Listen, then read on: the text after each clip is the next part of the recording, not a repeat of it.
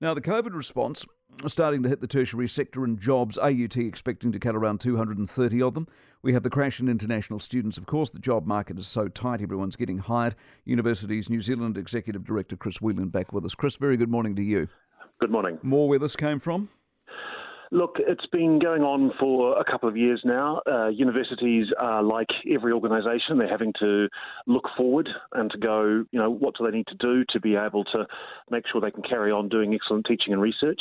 And pretty much every university has gone through or is going through all the things that they can do to deal with high inflation, high staff turnover, and unfortunately, that is meaning in some cases, you know, having to you know look at staff numbers. Did the pipeline of internationals does that not save things?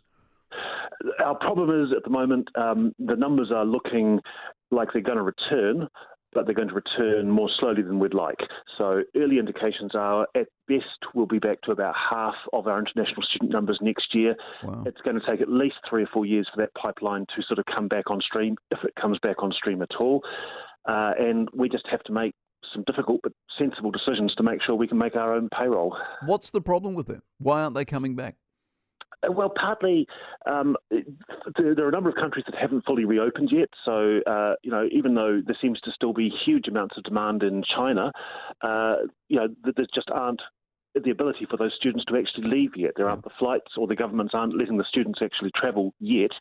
Uh, and certainly, countries that opened earlier than us, like um, Canada and the UK, they seem to be doing pretty well where countries that have opened much later, like Australia, are really struggling to get their numbers back. I've heard stories of India and safety. They're concerned about safety in this country. Is that true or an urban myth?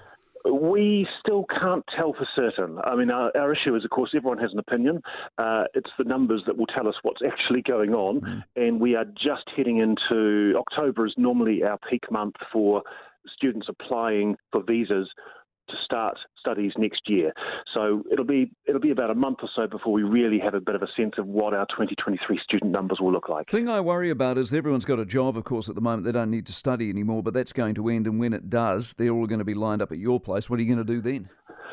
Well, the best advice we can give is, you know, get an education uh, or do something post study. Uh, you know, all the all the data shows that three years of post study training or education, whether it's to be a plumber or an accountant, uh, actually that's the economy of the future. Yeah. All the jobs are knowledge economy or skilled jobs really now. All right, Chris, always good to have you on the program. Appreciate it very much. Chris Whelan, Universities New Zealand Executive Director. By the way, there's a good piece in uh, Newsroom Staff in the Dark as the Polytech mega merger consultation closes. That's the headline.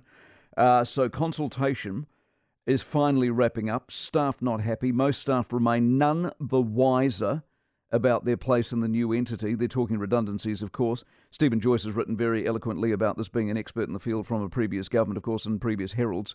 On Saturday morning, issue for many staff was the uncertainty only been exacerbated by the lack of specific information within the current constitutional consultation. They thought they were getting a full operating structure, but this isn't an operating structure they're getting at the moment. Staff turnover is at an higher than usual level across the subsidiaries at the moment. The whole thing's a mess. Of all the things that well, it's yet another thing this government has done. There was nothing wrong really with the polytech industry or sector, but the government knew best. They rolled on in. Here we are. Let's centralise it all. Let's hire somebody called Town who can't do the job properly and leaves one full. It's just the whole thing is a cock up. And now you've got a whole bunch of people within this so called new organisation who are unhappy. And guess what happens in a tight economy when they're unhappy? People leave. One of the scariest things you can hear as a parent is quiet.